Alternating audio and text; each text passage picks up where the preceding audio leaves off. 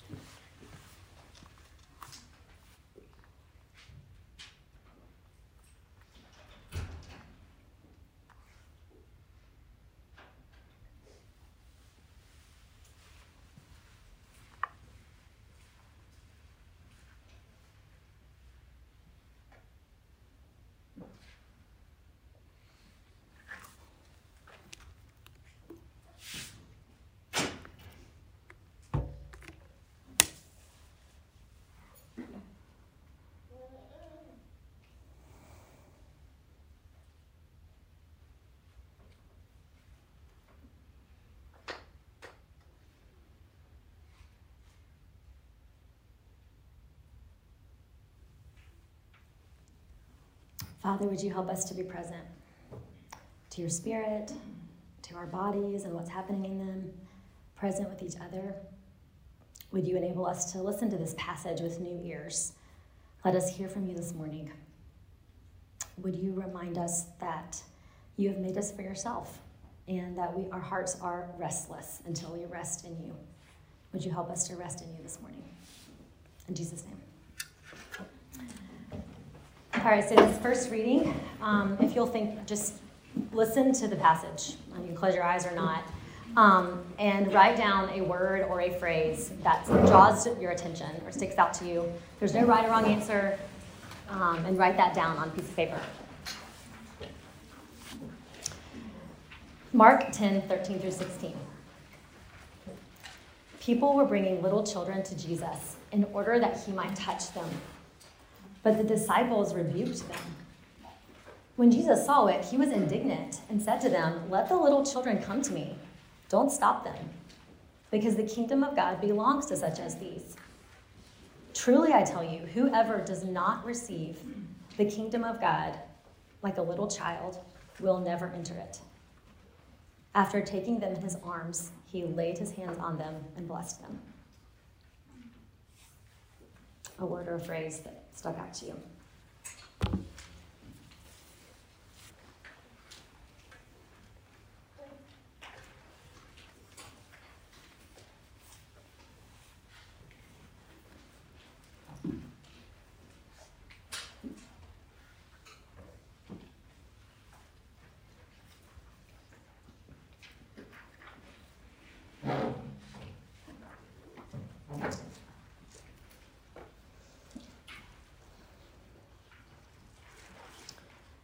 All right, as I read it again, um, think about who you identify with in the passage the disciples, the parents, someone else, and write that down. People were bringing little children to Jesus in order that he might touch them. But the disciples rebuked them.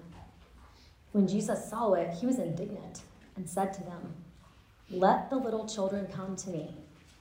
Don't stop them because the kingdom of God belongs to such as these. Truly, I tell you, whoever does not receive the kingdom of God like a little child will never enter it. After taking them in his arms, he laid his hands on them and blessed them. Who do you identify with?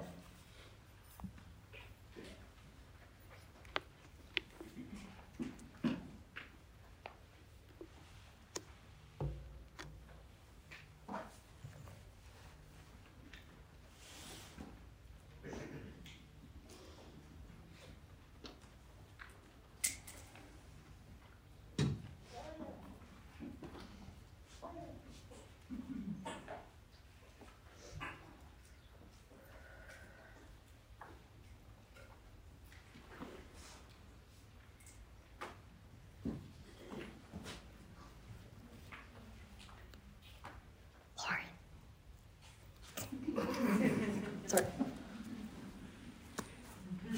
Sorry, guys. All right, I'm going to read it one more time. Um, this time, really feel free to engage your imagination in the story. Imagine yourself as one of the little girls who's being brought to Jesus. Um, imagine what that might feel like. Are you eager to run to Jesus? Are you hesitant? What's the look on Jesus' face as you approach him? How do you imagine well, if you imagine him, imagine him taking you in his arms and imagine how that would feel like. How would you receive that from him?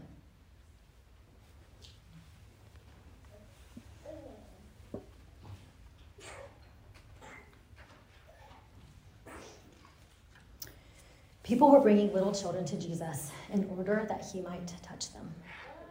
But the disciples rebuked them. When Jesus saw it, he was indignant and said to them, let the little children come to me. Don't stop them, because the kingdom of God belongs to such as these. Truly, I tell you, whoever does not receive the kingdom of God like this little child will never enter it. After taking them in his arms, he laid his hands on them and blessed them.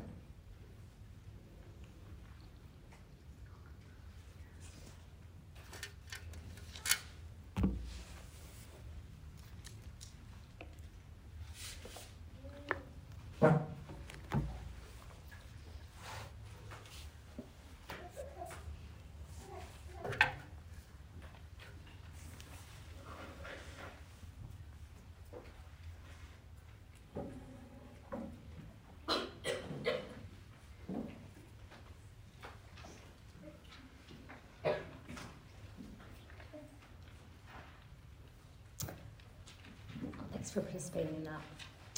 You may be wondering, why are we doing this passage? I thought this was a study on Jesus and women. This is about kids. Um, but today I do want us to think about you and me as little girls and how we interact with Jesus. In Matthew 14, which is another account of this same story, Jesus says, Let the little children come to me and do not hinder them, for the kingdom of God belongs to such as these. We're going to talk about childlike faith today and consider the question what hinders you from running into the arms of Jesus like a child? So let's set the scene of our passage. We don't know exactly where this all happens, but commentators suggest that Jesus was likely teaching in a home. And I mean, I'm just picturing like the chosen in my head right now. I feel like that show helps me like like envision what some of these stories what could have looked like, could have felt like. And so I'm imagining him in this like tight home, like packed with people. Um, and there's the disciples standing protectively at the door. I imagine Simon Peter like right there with his like muscles and like keeping anyone from getting in who's not supposed to be in. And and then you have these parents lined up with all these children that are lining up to see Jesus. They want their children to see Jesus. Um, but the problem here too is like the disciples, like they just don't really get Jesus yet. They, they have given up everything to follow him. They believe he's the Messiah. They have watched him do amazing things, amazing miracles, cast out demons. They believe in him. Um, but they still believe that he's going to rescue them from the current circumstances that they're in and that that's why he's here. That he's going to somehow conquer the Romans that they are subject to and being oppressed by.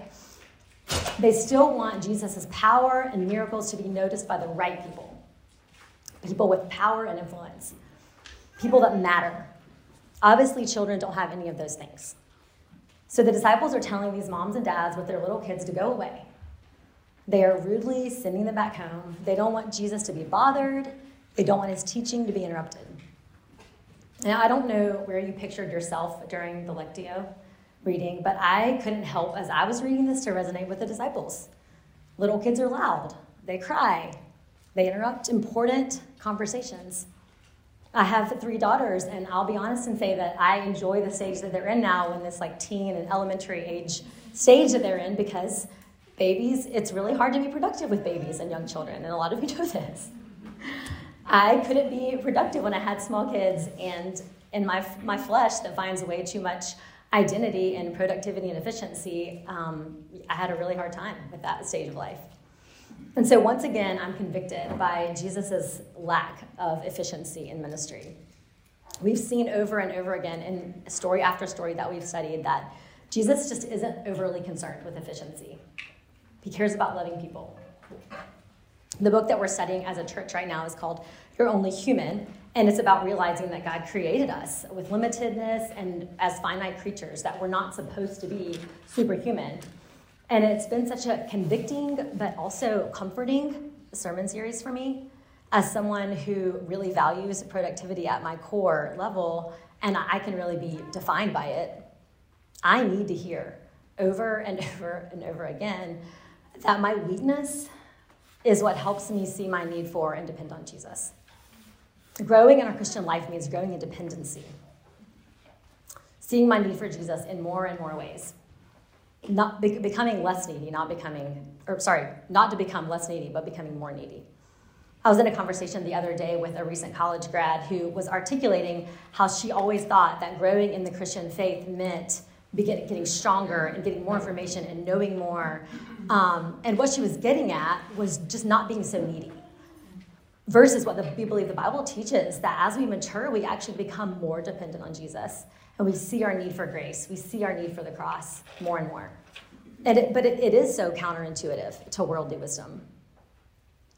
So in this book, Kelly Kapic actually says that efficiency is often the opposite of love. he said efficiency is often the opposite of love. When I first heard that, I had to re-listen to it several times. Like, wait a second, is this heretical? Like, get this, is this right? But as I think about this study and how we watch Jesus choose loving others over the efficiency of his ministry over and over again, I can see the Kapic is right, and this is just another example. So Jesus notices the commotion. He notices the disciples sending all these families away. He sees what the disciples are doing. And he doesn't just smile indulgently, like, it's okay, just let him in. He, he's indignant. Another translation of this verse says that he was irate angry that the disciples still don't get it. How dare you send them away? You still don't get it. Bring them to me, he says. And not just let them enter the room. I probably would have impressed, been impressed by that alone, but bring them to me. Let me stop what I'm doing. Let me hold them. Let me touch them. Let me bless them. So I think there's two things to note here. One, he's showing all these adults in the room, the grown ups, in the room, the Pharisees, the teachers of the law, as well as his disciples, that to our point earlier, Jesus loves the powerless. Little children bring nothing to the table, they have no influence. Isn't it interesting how different Jesus is than most of us? Most of us crave influence, right? We seek out the most beautiful people or the people that we deem to have the most power in whatever realm that we care about. Jesus was a terrible social climber. He continually seeks out the weak and the powerless in every scenario that he's in. Secondly, he's making a very important point here about who he came to save, and he's using his, these children as an example of this. He's saying, listen, these children that have nothing to offer, that bring nothing to the table, nor are they trying to, this is who I came to save. This is who belongs to the kingdom of God. Those of you who think that you can prove your righteousness, that you can be good enough, that you can be competent enough, independent enough, think that you can earn God's favor, you're the opposite of this child. Truly, I say to you, which is like saying, listen to what I'm saying. Whoever does not receive the kingdom of God like a child will not enter it. He's being so emphatic about this point, so let's flesh it out a little bit. What does it mean to be like a child? Not childish, immature, but childlike. What does it mean exactly for us? Well, as I was thinking about the story and putting myself in the scene, I couldn't help but think of the story from my own life that I'm going to share with you. My husband Matt and I have three daughters 13, 11, and 8. And our middle daughter, Mary Rachel, was born with a chromosomal abnormality called Prader-Willi syndrome. Um, this has lots of implications for her and for us that I won't go into right now. But there are quite a few far reaching challenges. She has some delays, both developmentally and cognitively. But if you know her, you probably know that she's very passionate about the things that she loves. She's like very unapologetic about the things that she loves. Animals of all kinds, for example, but particularly dogs. And if you've met her, probably the first thing she asks you is if you have a dog. And if you said no, she probably asked you, why not? she doesn't care. She doesn't, she's not apologetic about what she wants. So another obsession of hers is Santa Claus. And not because he brings her presents or anything like that. She hasn't even really cared about presents until very recently. But her whole life, she's been obsessed with Santa. And maybe because he's elderly, she also really loves like older people. Um, but she she really loves Santa. So as soon as Thanksgiving is over every year, she's like, she's asking, when are we going to see Santa? When are we going to see Santa? So our tradition has always been to go to South Park Mall because it's easy. Um, but for the past few years, if you have done that, you've noticed that it's just gotten a lot harder. I guess with COVID, there are long lines. You have to get appointments. You have to. Well, this past year, you had to get an appointment online ahead of time, and you had to commit to like a forty or fifty dollar photo package online before you even go. So I'm like, that's ridiculous. I scouted out a different Santa. We went and we were gonna we were gonna go and do that. But I had I had taken her to South Park Mall in December for a different reason to pick something up, and of course we had to walk by the area where he sits in all his glory, his Christmas glory. um, we did not have an appointment. There were long lines, but as soon as she saw him, she just starts running, and she's gone. And I'm calling after her and I'm yelling that you can't just bust up on Santa. but she ignores me. She runs past the all the photographers and the little guard people, and she just runs up to him and hugs him and tells him she loves him. She doesn't care that she broke in line. She doesn't care that we didn't pay. We did not have a spot or a package reserved. She doesn't want anything from him. She can't even eat the candy canes that he gives out. She just wanted to see and hug Santa. So she did. And I'm all like embarrassed and apologetic, and she's as happy as she can be. She got what she wanted, she got to hug Santa, and she truly believed that he wanted to see her too. And I think the reason I kept thinking of this story as I was sitting in this passage is because I think this is an aspect of what Jesus is getting at. This is being childlike. No fearfulness at what people think, how she's dressed, whether or not she deserves to see him she hasn't paid her way. Do we believe that we can come to Jesus like that? That that's actually what he wants from us? That he doesn't require us to fancy ourselves up, have a certain number of quiet times a week, or have stopped struggling with some certain sin. I struggle to believe that. On becoming spiritually childlike, Tim Keller says it this way Being a Christian means dependency. You have to rely completely on what someone else, Jesus, has done and not on yourself or anything you've done. You have to rely completely on Him. Children know they're helpless. They need and want everything from you. Children expect to be loved. A typical four year old walks in a room and they're sure that everyone is interested in what he or she has to say. They're positive that everyone will find them completely fascinating. They're totally sure of acceptance. All of us were like that at one point. And then at some point in our childhood, that changed. It could have been traumatic, or it could have just been a gradual process. But at some point, each of us went from an in- innocent and shameless belief that we were loved and valued and delighted in to being insecure, feeling exposed, ashamed, or just playing it safe. Are we aware enough of our stories to remember when this happened, or at least have a general idea when that happened? And more importantly, are we aware of the ways it shapes our relationship with our Heavenly Father, who delights in us and wants us to run to Him even more than Santa wanted Mary Rachel to run to him. Like I said, for most of us, this was a this growing up or losing our childlikeness was a gradual process of life just happening to us.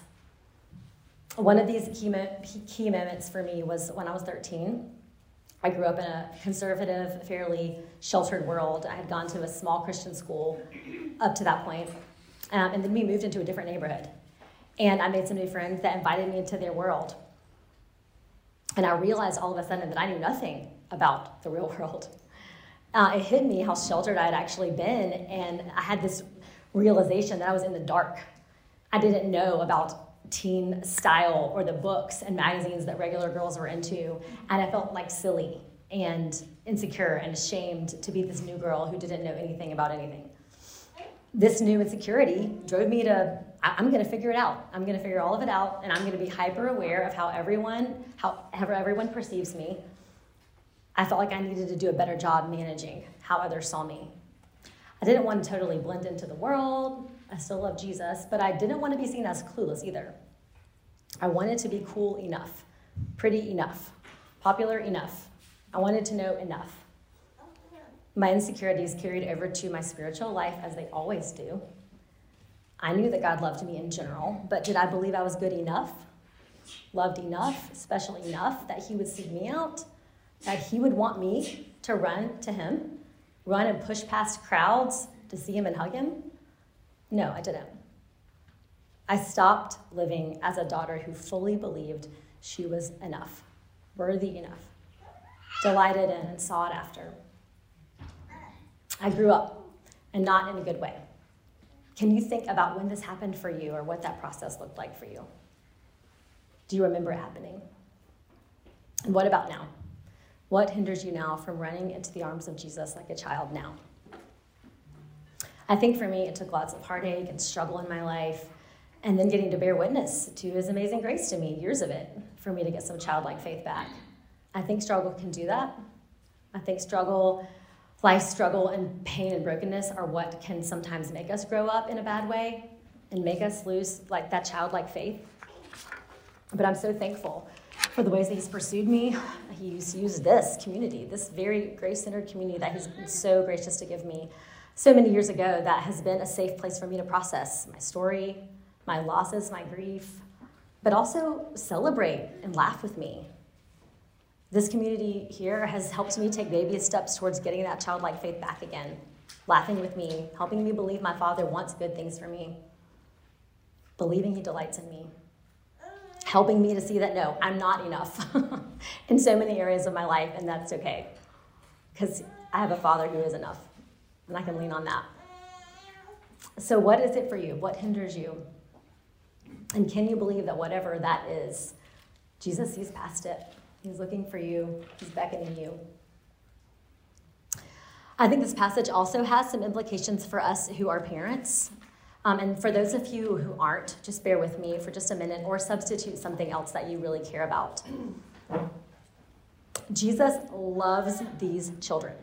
He loves them so much that he stops all of his important work that he came to earth to do to work to, to stop that to hold and bless these children. Do we believe that Jesus loves our kids, that he loves them more than we do? Can you imagine literally letting go of your child, letting Jesus take them for himself? After all, they do belong to him, and put them in his arms, not yours, and believe that he'll bless them. That he has let us parent them on earth, but ultimately we're just stewards of our kids here. Paul Tripp, in his book entitled Parenting, calls this an ownership view of parenting versus an ambassador view of parenting. What he means is that as parents, we are called to just be vessels in our children's lives. We're freed up not to live in anxiety and stress about what school they're in or what school they'll go to or if they have the exact right friends or where they'll go to college or every aspect of their future. Not that these things don't matter, not that we're not going to think about them, but we are called to believe that God is sovereign in the lives of our kids, that He will work through us in our kids' lives, that we can trust God with our kids because He loves them and He loves us. And it's not up to us to make sure our kids have their best lives or it's not even up to us to, for them to make our kids have the lives we think they should have. It's too heavy a burden for us to carry. And I know that there are women out there right now listening that have kids that have grown up now and living on their own that could stand up here right now and attest to this. It's hard. We have to trust Jesus with our kids. We don't have control. We have an illusion of control. But I think pretending we do have control robs us and our kids of the opportunity to watch Jesus work. Also, the anxiety that comes along with that illusion. Childlike faith means that we can rest and delight in our Father's love for us, for me. And out of that faith, we can begin to be more open handed with our relationships, all of our relationships, but particularly with our kids. We can relax the grip. We can stop stressing about the details of their lives, and we can pray for them.